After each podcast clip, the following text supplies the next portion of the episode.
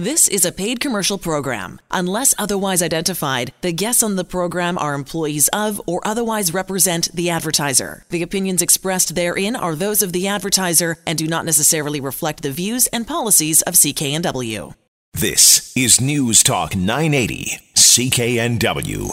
Well, hello and welcome to the show. I'm Sterling Fox. In just a few minutes, you'll meet photographer William Lauzon, who will be happy to answer your questions and mine about all the latest photography technology and techniques. And there's a lot to catch up with. But first, here are some of the top consumer stories we're following this week. Another vehicle retail, recall, rather, to tell you about this week, and this time it's from Hyundai Kia, who are recalling nearly a million and a half cars in Canada and the States due to engine issues that could cause failures and stalls and increase the risk of crashes. Over 114,000 of these vehicles are here in Canada. The recall could cost the two companies hundreds of millions each and raises quality concerns at a time when both Hyundai and Kia are looking at a sharp drop in sales in China and sluggish demands here in North America and at home in South Korea.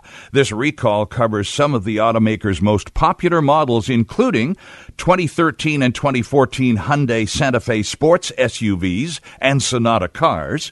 Also covered are Kia Optima cars from 2011 through 14, Kia Sportage SUVs from 2011 through 13, and Kia Sorento SUVs from 2012 through 2014. Hyundai and Kia will notify owners, and dealers will inspect the engines. They'll replace the engine block if needed at no cost to the The recall is scheduled to start on May 19th. If you own one of those vehicles and haven't heard from the man- manufacturer yet, it's because they're not quite ready to go about a month from now and things should start arriving in mailboxes. The company says it has no reports of crashes or injuries. Together, Hyundai and its smaller affiliate Kia are the world's fifth largest car makers. It's becoming a weekly ritual on this program to tell you about yet another big retail player in serious trouble. And this week is no exception. It seems like every mall has at least one Payless ShoeSource, but the chain is about to become a little less ubiquitous. It filed for Chapter 11 bankruptcy in the States this week and plans to close 400 of its 4,000 stores. The plan is now to go through the Chapter 11 process, reorganize, and stay in business. While Payless has plenty of cash flow and thousands of stores, it turns out that a company that big, operating in dozens of countries, also has a lot of big subsidiaries, and they are a major part of dragging the company into debts estimated to run into the billions. Here's a startling fact. It's only early April and already there are more retail bankruptcies so far than all of last year. Most companies now filing for bankruptcy were saddled with debts from previous buyouts by private equity firms during previous retail downturns. As many analysts point out, listen, it's just about too much. The CEO over at Urban Outfitters, guy named Richard Hayne, nailed it when he said malls added way too many stores in recent years, and way too many of them are selling the same thing. This created a bubble which has now burst. Doors are shuttering and rents retreating. This trend will continue for the foreseeable future and may even accelerate. Close quote. Unfortunately, he's right, and the idea of pursuing a career in retail now involves a whole lot more than just being a people person. Strategic thinking will be a top quality employers will seek out. That and a cast iron stomach. Do you have unexpected warning lights and costly car repairs? I know, I know, don't we all? Sure, but a new class action lawsuit in California pinpoints a new problem for car owners rats. Mm-hmm. Yes, rats. The target company named in the suit is Toyota.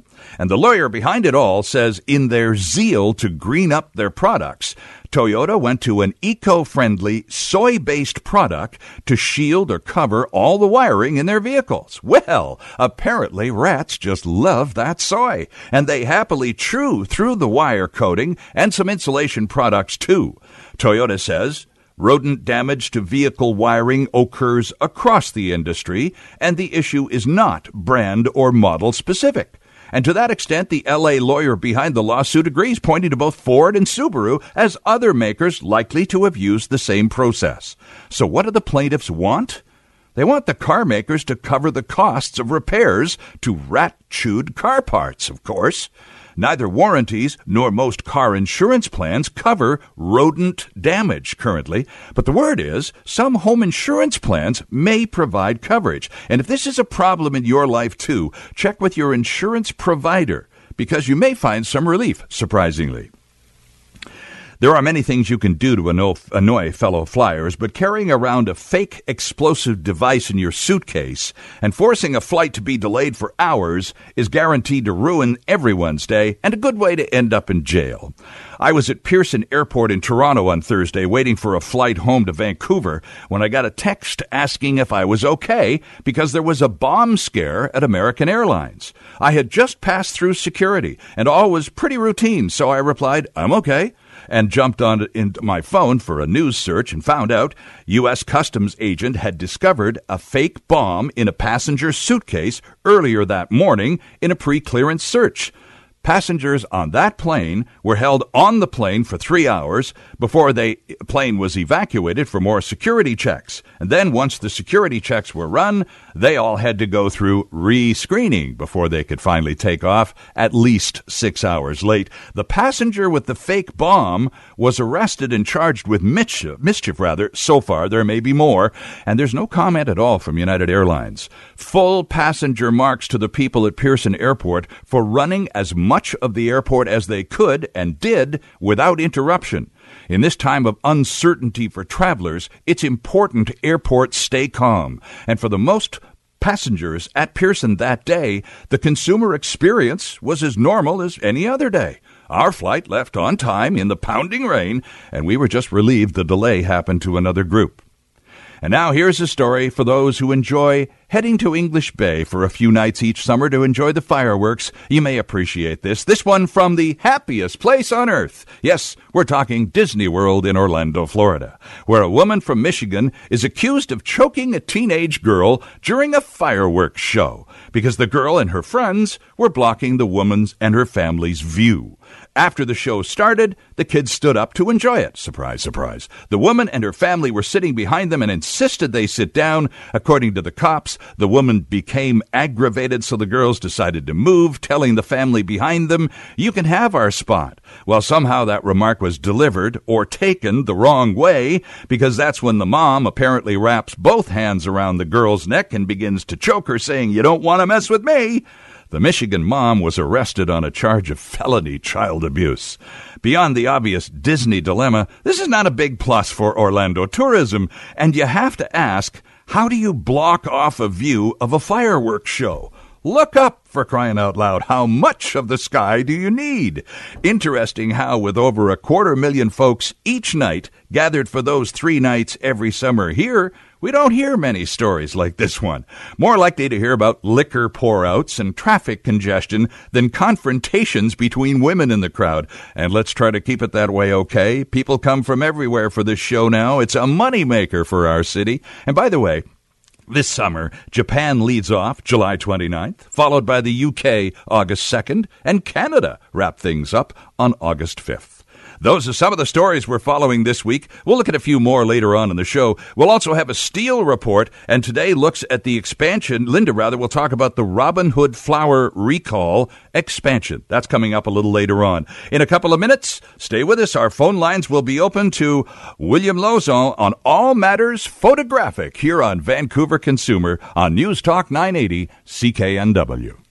Welcome back. It's 1117, a bit of a cloudy Sunday morning. Nice and mild, however, in downtown Vancouver. Sterling Fox with you on Vancouver Consumer, joined by William Lauzon, who is a photographer from the White Rock area, who's, uh, well, starting a photography business. William, uh, welcome to Vancouver Consumer. Nice to have you here on CKNW. Thank you. It's an honor to be here. Well, it's good to have you with us, and you are uh, light years ahead of me when it comes to matters photographic. And open, open up the phone lines. Chris has already released the phones. So 604 280 9898. Lots of people like to take pictures, and lots of people like to stay on top of what's what's going on, want to be the, you know, gadgets and gizmos. And photography, William, is one of those industries and one of those hobbies and pastimes in which there is literally no end to the supply of new gadgets gadgets and gizmos.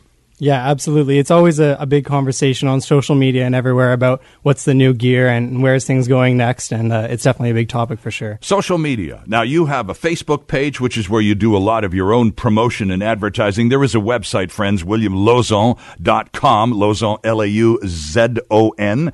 Uh, that's, uh, that's William's official uh, business site where you post testimonials from happy customers and some of your work as well. Right. But uh, social media has changed even the sport, the hobby of photography, hasn't it?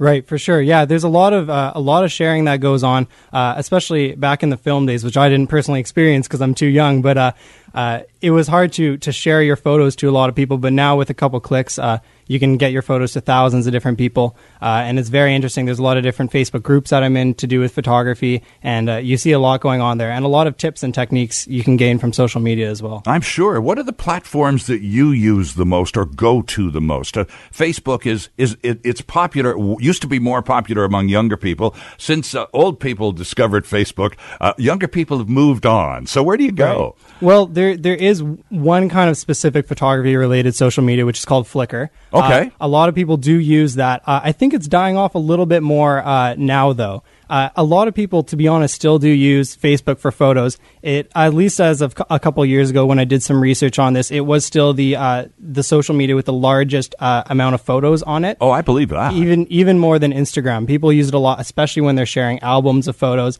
and it's a much better platform for discussion than than something like Instagram is for photos. So it is very commonly used uh, to, to share photos. Is that because there's more room for discussion on Facebook than Instagram, which is mostly about content rather than than chatter? Right. Yeah. Absolutely. Instagram's always had the focus on the content, and even in the design of their app. Um, especially recently, designed it to be completely white all around and just the photos nice and big in the middle. And you have to click to expand to see the comments and all that kind of thing.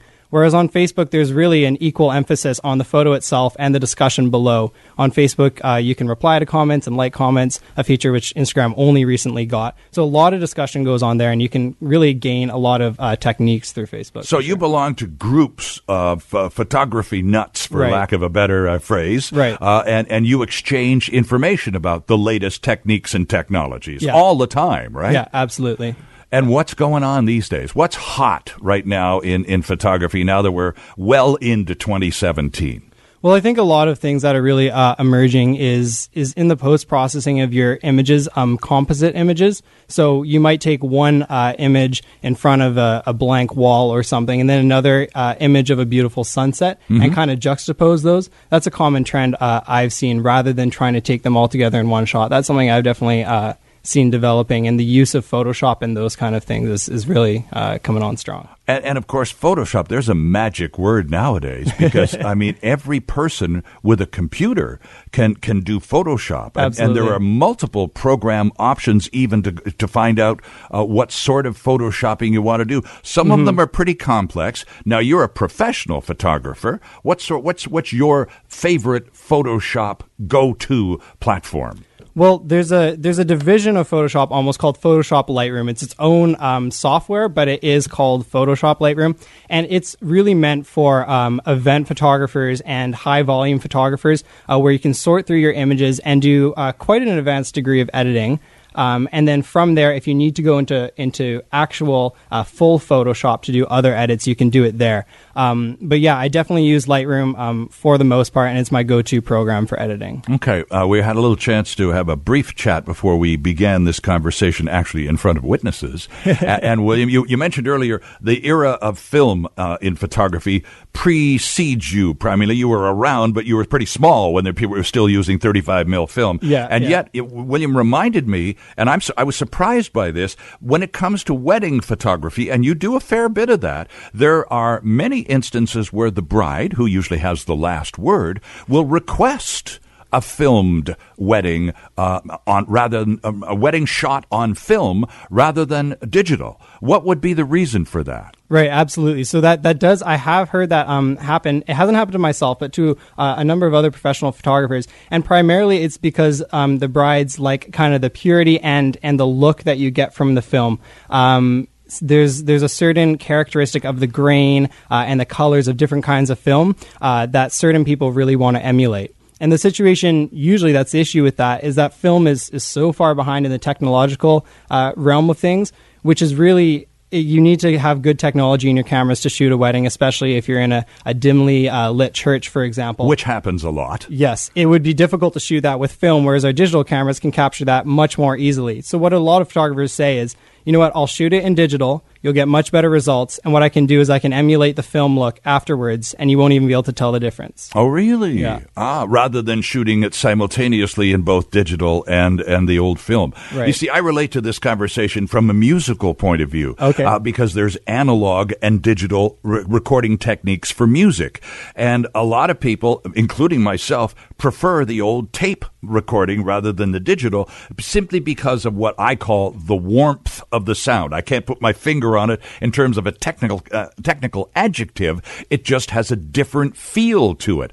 and I guess that's why film, in a visual way, has the same effect on people. Right. Yeah, it does. There is, of course, that feel that they look for, but uh, at least in my opinion, just the disadvantages of using it from the technical po- point of view don't uh, don't make uh, it. It doesn't make sense to use film. It's just you would miss so many shots. And if, for example, as well, a lot of photographers in a wedding will take around four thousand different digital images. Right. And if uh, a roll of film is is thirty six shots, that's a whole lot of rolls of film. That's a whole lot of cost. Uh, and switching film out every thirty six shots, you know, I switch out my SD cards every twelve hundred shots. Oh my! So you would even miss you even miss shots there. It's just I think just emulating it and having it high quality but emulated to look like film, I think that's really just the best solution at this point. And weddings in 2017 uh, also involve, uh, it used to be just the still photographer. That was the way weddings were shot. Right. But now it's very commonplace to have video, a full video of the whole thing with the music and the vows and all of that stuff. Uh, while the, the, it's being shot in video live,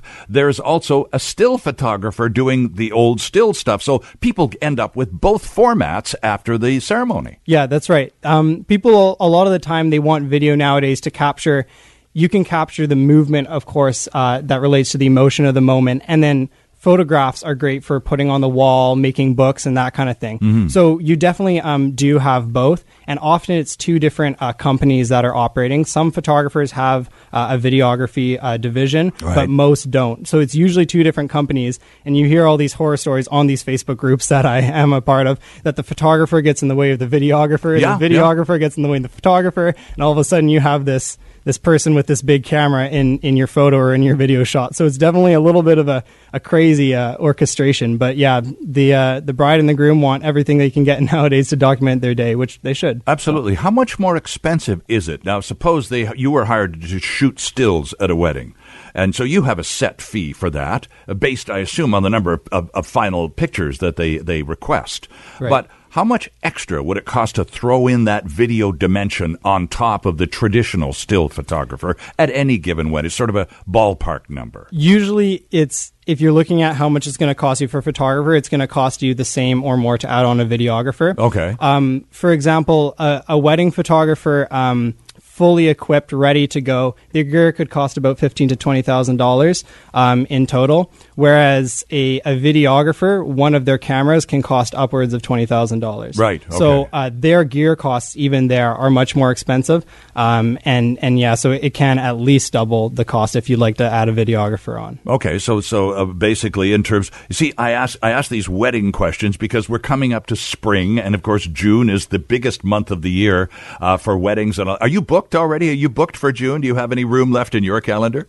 I, I do have some room. Yeah, I, I'm mainly uh, I have some uh, family portraits scheduled and that kind of thing. Um, and uh, weddings for the most part, um, not so much uh, yet. At this point, right now, I don't have a go-to um, second shooter as much for those larger size weddings. Okay. Um, so I kind of stick to the smaller uh, weddings kind of thing. But uh, yeah, family portraits for sure are also a, a big topic coming up in the spring and the summertime. So ideally, though, if the bride and groom, just to pursue this for a couple more seconds, Right. Because I'm hoping I have my fingers crossed. You notice uh, I'm hoping to have to deal with one of these events in my own life personally with Okay. a family member here in Vancouver.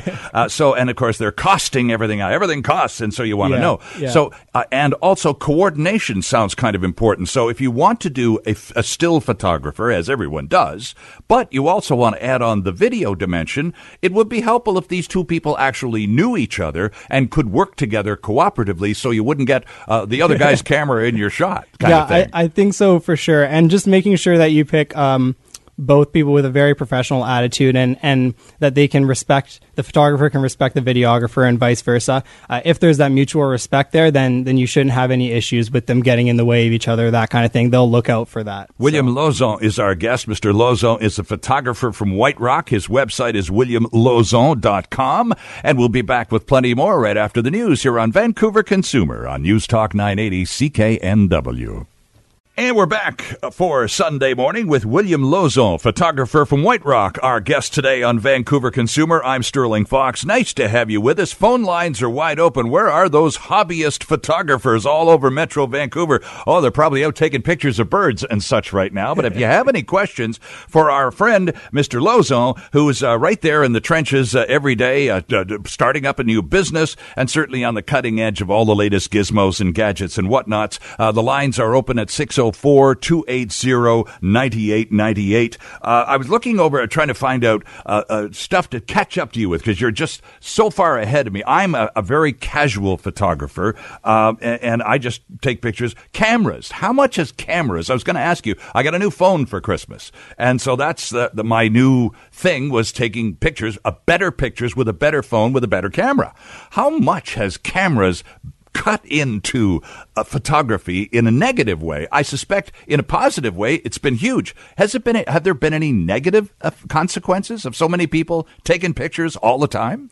I think um, not so much that so many people are taking pictures. I think the sometimes the the more people that are getting educated and teaching themselves uh, is the better. Um, but I think for sure a, an issue that comes uh, to mind is that a lot of people focus too much on the gear and not enough on actually shooting. A lot of people will sit at their computer looking at all the different the Sony website, the Nikon website, and the Canon website, and Nikon rumors and Canon rumors, and seeing what's coming out, what can I shoot with next, Sure. and then not actually shooting with everything else that that they have that they were obsessing over before. So it's it's definitely a, a thing that we sometimes have to be reminded. It is a lot of cool technology, and it's okay to be interested in that for sure.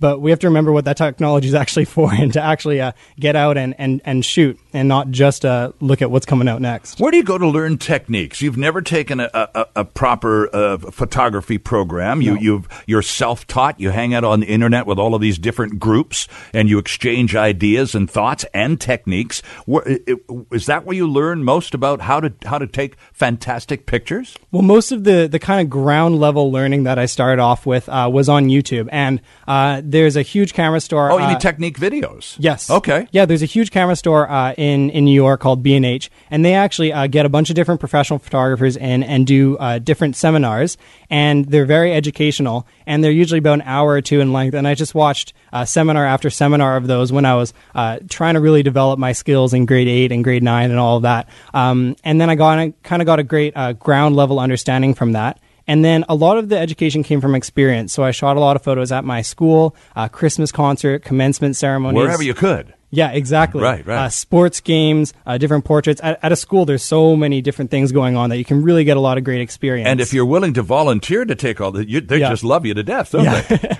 exactly, it works perfectly both directions. Sure. So I got my ground level through YouTube, uh, developed my skills uh, through shooting at my school, and then uh, these kind of uh, smaller things that you add on and the subtleties. Uh, I learn a lot through these Facebook groups uh, with other professional photographers and take a look at their work, see what they're doing. Mm-hmm. Um, there's both conversation with them about their techniques and how they did certain things, and then as well just looking at their photos and uh, looking at the posing of, of the model um, or looking at where they decided to frame uh, the mountain and the trees in a particular landscape photo. And uh, so, yeah, and then you just learn little techniques from there as well. Interesting. One of the things that you said uh, you you're, you're developing a business, and and you know it, it's a kind of for a lot of people it's a hobby that could become a business. You know, maybe I, I just keep working at this uh, through my working career, and then maybe when I retire, I'll become a semi professional photographer. I'll take a few pictures for a few bucks. Uh, but you would like to, uh, given in a perfect world, you would very much like to uh, become a professional photographer full time.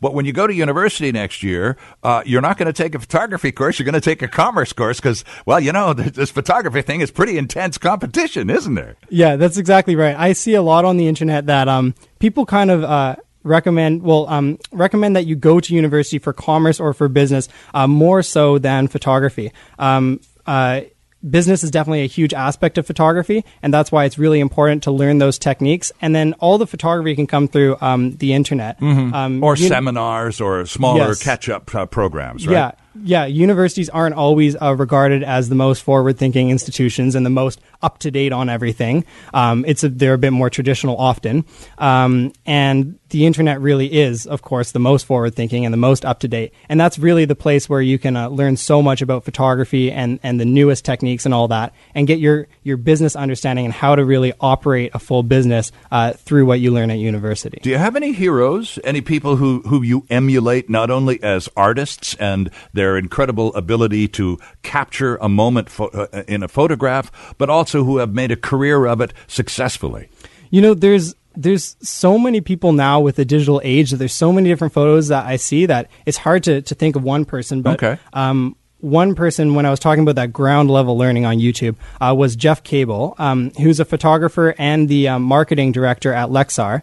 And I'm really into um, marketing and design myself, in addition to photography. And his role really showed me that those two things go together very well. You can think about um, the eye that you have um, for things that look good as a photographer works really well uh, in being uh, a marketing director and that mm-hmm. kind of thing. So he's where I learned a lot of um, a lot of the different techniques from through those B&H videos from uh, Jeff Cable. And then also he's an Olympic photographer, so I learned lots of sports photography. So he's kind of someone I've always um, looked up to and uh, been interested in, in the career path that he chose. What's the hardest subject to shoot, William? Little kids? You know what? Little kids are actually not too hard to shoot as long as uh, you're shooting in digital and you can take a million pictures. Okay, right, right. because they move around a lot, but they're almost well, I mean, sometimes they cry, but for a lot of the time when they're having fun, you can see and they're very happy and all that kind of thing. Mm-hmm. Um, events are challenging at times, but it's really not too bad. What can be most difficult for sure is is portraits because a portrait is such a uh, a personal representation of an individual, and depending on the way you pose them and the lighting you do and all that kind of thing and their facial expression, you really have to work very closely with the client to make sure you're getting what they want. Mm-hmm. Uh, because since it's so personal, it's so easy for them to be uh, a little bit unhappy with the photo, even though the next person, if you did exactly the same posing and lighting and everything, that would, they would love it. So it is difficult in the way that you have to be very connected to uh, to the client to get a great result. Uh, isn't it beautiful though with digital uh, that you, you don't have to wait until it's developed, or you can ro- show some negatives and oh, I don't want that. I want yeah. that's not going to go on my business card, yeah, uh, or on the masthead. So at least there's instant feedback, and if the client is dissatisfied with the look, okay, we'll just go back over there and sit down and get comfortable. I'll take a few more. Absolutely, yeah. When I'm in my uh, in-home studio, I actually uh, connect my camera directly to my computer, and then on the big screen right there, I can show them exactly what's going on. I can zoom in and show them the different intricacies of the lighting and all that kind of thing, and we can work together to discuss uh, how to get the exact product that we're looking for. And you do family and corporate portrait work, yes, and that's two really. I mean, it sounds the same, but it's really two different ball games, isn't it? Yeah, for sure. So a lot of the corporate work, uh, pretty much all of it, happens in a studio environment or an emulated studio, which is when I would bring a backdrop and lights to an office mm-hmm. uh, or it could be in my in-home studio, and that uh, typically has a gray background or a white background and that kind of thing. um, family portraits, they almost all happen outdoors. Uh, there's actually a specific location if anybody needs one. It's Blackie Spit Park in South Surrey. Oh, And down at uh, Crescent Beach there. Yes, Oh, exactly. okay. Yeah, it's it's beautiful at sunset. You have some views of, of the mountains and the water, uh, sun streaming through the trees, and that is my go to location for family portraits. It also has nice wood fences and, and tall grass, and that's always uh, where I do the family portraits when things don't have to be so formal um, as the in studio uh, corporate shots. So you go for that kind of rustic, outdoorsy setting there. Yeah, yeah, for sure. I mean, it's been uh, common in the past for family portraits to take place in a studio with a white backdrop, that kind of Oh, thing. sure, yeah. Um, but I think being outdoors really allows it to look a bit more natural and a bit more. Um, Kind of like this is actually what happens in these people's lives. Oftentimes, if I'm doing a, a photo shoot at a park, I'll just ask the family to um, to walk together, or if there's kids, for them to play together, and I'll just kind of stay on the perimeter and, and capture photos of the true moment there, uh, which is usually the best photos that come out of the shoot. Well, now you're taking a business degree, a commerce degree, specifically when you go to post secondary, Yeah. uh, which will, of course, uh, last uh, in, through several career changes, and it's probably a really good decision. But Right. as uh, uh, also while you're in school, taking your business, increasing your business acumen, you're obviously going to be uh, following the photography thing on the side, and a university environment from that point of view is a pretty fertile ground for that sort of thing. Right, for sure. Yeah. Um, a big a big point that my sister actually brought up recently is a lot of students um, need uh, kind of corporate style shots for their LinkedIn accounts, and they don't want to go to um, a photographer that's going to be uh, super expensive and Right, all of that. right. What I could do in the university environment is is set up. Um, kind of one of those emulated studios again and schedule a few hours when I'd get maybe 20 people through and that way I'd be able to give it to them at a low cost uh, and even even there that's a big opportunity for sure And make a little walking around money while you're in school too, because money's Yeah. pretty darn scarce when you're in university. I seem to recall. Yeah. Uh, we did open the phone lines. Let's include some of our listeners as we go forward in Parksville. Lori, hello. Hi. Uh, Good morning. Uh, your guest mentioned a photo editing program that he uses, and I didn't catch the name of it. The the program is called Adobe Photoshop Lightroom. Uh, so it's a part of the uh, the Creative Suite on on Adobe. You can actually um, purchase it along with the full Photoshop for uh, about ten dollars a month. Uh, so it's not too expensive. So it's Adobe Photoshop Lightroom. Light, Yes. L-I-T-E. Yes, the uh, or L I G H T, just regular light, Oh, okay. as, as opposed to Dark Room, which was for film. Lightroom is for digital. Right. Does that help, Very Lori? You're welcome. Uh, no problem at all. See, it, uh, so what's your go-to camera? Lori wants to know what your go-to uh, Photoshop place is. What's your go-to camera? What, what do you pack around? Uh, you just, it, oh man, I got to, I just stop and take a picture of that. Look at that. What are you, ta- what are you, what are you carrying? Well, my go-to camera body is a Nikon D750, um, which is really great in low light scenarios, and it has a, a pretty fast uh, shooting mode for sports. It's a really great all-around camera. Um, many full-time wedding photographers use it just because it can capture so many different aspects. Um, but beyond just the body is really uh, the lenses are often the most important part. So.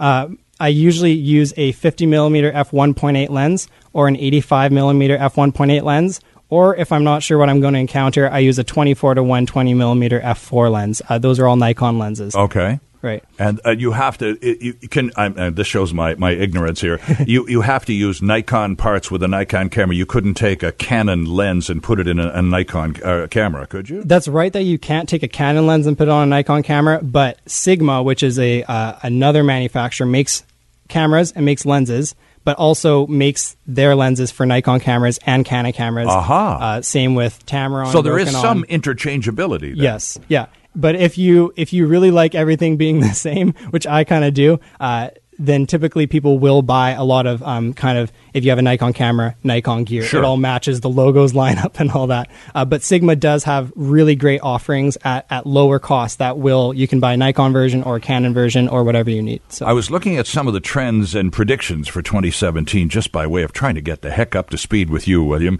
And one of the things I learned about, uh, one of the things, one of the trends that they're talking about is unfiltered. It seems right. that there was a filter craze over the past few years in which, I guess, as new filtering technology became available, everybody had to try it out, and suddenly everything was shot through some kind of filter. And, and so this trend is the removal of most of that and getting back to basics. Does that make sense to you? I think so, yeah. Like what, what we've seen in the past few years is a lot of photos that have so many filters stacked on them, they're barely recognizable as photos anymore. Exactly, yeah. They might as well be uh, paintings or anything at that point. Um, I think a big aspect of photography is being able to really capture in so much detail what's going on. So then when you slap all these filters on, then that kind of eliminates some of the uh, the magic of photography. I think what people are trying to do now is really emulate um, or really represent what it actually looked like in the moment um, and really share with people, for example, what a particular uh, lake might look like mm-hmm. in a landscape and that kind of thing, rather than stacking so much stuff on. Got to ask you about drones. Do you play with that at all? Have you tried it? I mean, it's there's a new toy for photographers and videographers, the likes of which they put probably wouldn't have even imagined ten years ago. Yeah. Have you tried it, and does it work? I don't own a drone, and I haven't tried one, but I've seen a lot of different stuff with it. But the problem is, it's such a big trend, and photographers have to really rush before they're illegal everywhere. Of course. Canada has a lot of different restrictions um, on them. And of course, that doesn't stop everybody. But I was at Yosemite National Park. Um, a couple years ago, and I was taking some photos, and there's these guys flo- um, flying these uh, two drones out over the landscape that I was taking a picture of uh, from a normal view. Mm-hmm. And uh, the park officials quickly came over and said, "You got to bring your drones back." They went so far that they were out of sight. It was crazy, but you can see a lot of cool things, top-down views, right. which uh, you can't normally get even from a plane or a helicopter. It's difficult to get a top-down view. You're often getting kind of sideways. Mm-hmm. So that's a really cool thing. Um, I wish I had a drone, um, but with all the restrictions coming ahead, I don't know if it's the best investment at this point. But for landscapes, it really creates a, a definitely a really cool look. Yeah, interesting. It's just all about perspective, isn't it? Mm-hmm. Yeah. Uh, starting, you're starting a small business. WilliamLauzon.com is is the website. There's one advertising vehicle. Yes. Uh, you talked about your involvement with Facebook. I assume you have a Facebook page where you also display a lot of your stuff. Yeah. Uh, it's an incredibly competitive field, mm-hmm. Uh, full of people who want to do this for a living, yeah. and a lot of other people who would love to make a few bucks on the side. Yeah. So where do you fit into all of that, especially if you uh, if you see a career down the road? You just sort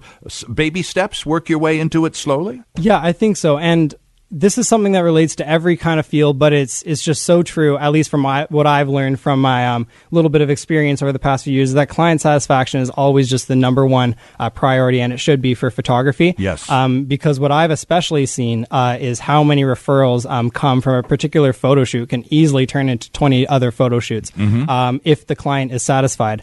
Uh, I also read some research on that um, negative uh, client uh, feelings. They tend to share that a lot more with their friends yes. than positive feelings. Yes, that's true. So it's especially if you're, if you're, unhappy about an experience, you really want everybody to know exactly. about it. Don't you repeat what I just did. Yeah. And if you're pleased with the, the same uh, experience, you're happy about it, but you don't put the word out as aggressively exactly. as when you're mad. Yeah. So I definitely want to always make sure my clients are super happy. And what I try to do is I try to provide what the clients really want.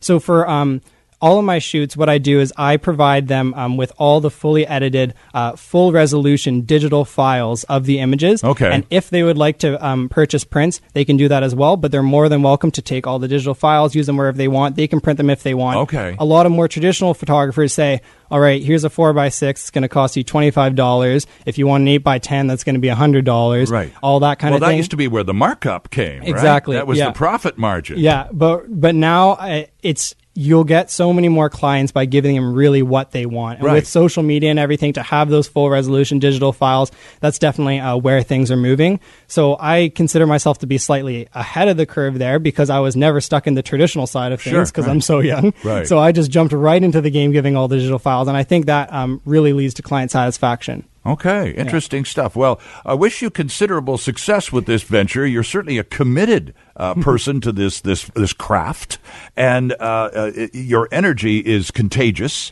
and your knowledge is impressive. It's been a real pleasure having you come by and uh, and catch us up to speed with a, a, a very important update for especially those of us who we've been distracted by the phone Well, Yeah. I don't have to worry about photography anymore. I got a cell phone, you know, no problem, and a gallery. So I'm done. Yeah. Well, you know, it, it, and that you may be, but there's this whole thing to photography that's still going on and captivating millions of people. So uh, Mm-hmm. I hope you've answered a, a few questions for uh, for our listeners today. You've certainly been a treat to have on the program. Thanks for coming by. Yeah, thank you. It's been an honor to be here. Well, sure. good to have you. William Lauzon. and His last name is L A U Z O N. And that's uh, the photography website. And that'll get you at least involved a little bit in what our guest is up to and, uh, and how you can contact him. There's a contact thing. Just click on that and uh, you'll get right to him. Thanks for coming by. Thank you. We're back with more right after this.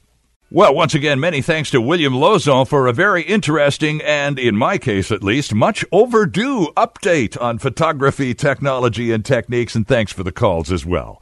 Time now for a Steele report. And today, Linda has a look at the Robin Hood flour recall. I'm Linda Steele, and this is your Steele Report.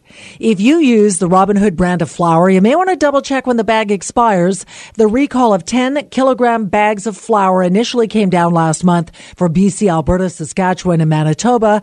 But as Chris Galish from Global News reports, that recall has now been extended to all of Canada. The Canadian Food Inspection Agency says the recall was triggered during an investigation into a foodborne illness outbreak. In late March, the Public Health Agency reported 25 cases of E. coli infection in BC, Saskatchewan, Alberta, and Newfoundland and Labrador, people who had eaten the flour. There have been no deaths, but at least six people have required hospital care. Most of those who got sick were men around the age of 24. The bags affected expire on April 17th of next year and have a UPC code of 059 01652 If you do find a bag of flour in your home, you should toss it out or return it to the grocery store for a refund. I'm Linda Steele, and that's your Steele Report. Thank you, Linda. Steele and Drex, weekday afternoons 2 to 6, right here on News Talk 980 CKNW. A couple more consumer quickies before we go. Fresh survey numbers from the folks at Nielsen this week. Breakfast is often said to be the most important meal of the day. How many times did your mom tell you that? But when and where Canadians eat breakfast is changing as time starved individuals and families rush out the door to start their day. Today, only 15% of Canadians eat breakfast at home, with the majority of people eating on the go. Instead, 30% of breakfast meals are obtained from a drive through, which, as you'd expect, is having an adverse effect on the staple breakfast categories. The $1 billion plus cereal category has declined more than 1% of sales over the last year, and while that may not seem like much, it represents more than $10 million in lost sales. Those Canadians who do prepare their first meal of the day at home are looking for convenience and are spending little time in the kitchen, and home consumers search for an instant solution that will satisfy their demand for a healthy and tasty quick meal. Prep time is a key differentiating factor for consumers when making breakfast at home, with the vast majority of us, 80%, favoring an option that'll take less than 15 minutes to prepare. Across Canada, only 2% of consumers devote 30 minutes or more to breakfast. With retailers in Canada facing declining visits and spending, understanding when and where Canadians consume breakfast will help retailers and manufacturers ensure they're reaching the right consumers with the right product to fit into their busy schedules. 30 minutes for breakfast indeed. No wonder only 2% of us do that. That's an extra half hour's sleep. KFC promises to ditch it to uh, its antibiotic laden chicken. It'll still be deep fried, but KFC wants to make its chicken a little healthier. KFC promising on Friday that by the end of next year, the company will only serve chicken that was raised without potentially dangerous antibiotics, joining a growing list of fast food companies that have made food supply changes aimed at drawing in health conscious eaters. KFC is among the largest buyers of chicken in the United States, according to a press release from the Public Interest Research Group, and that's why the group thinks KFC's newfound commitment to only buy antibiotic free chicken will push chicken farmers nationwide to ditch their use of antibiotics completely. KFC's commitment follows similar measures taken by Subway and Taco Bell last year, and Chick fil A and Chipotle years before. They've had long standing commitments not to serve chicken raised with potentially harmful antibiotics. McDonald also now serves 100% antibiotic free chicken, as does A&W. So the industry continues to make changes, however slowly. And that is our program for this week. Thanks to producer Ben Dooley and to Chris Brentlinger Grant at the controls for the great ride. And thank you for your calls. Join us again next Sunday at 11 for another edition of Vancouver Consumer. And stay tuned for Charmaine De Silva after the news to noon on CKNW. Vancouver's News, Vancouver's Talk. This is News Talk 980, CKNW. The proceeding was a paid commercial program. Unless otherwise identified, the guests on the program are employees of or otherwise represent the advertiser. The opinions expressed therein are those of the advertiser and do not necessarily reflect the views and policies of CKNW.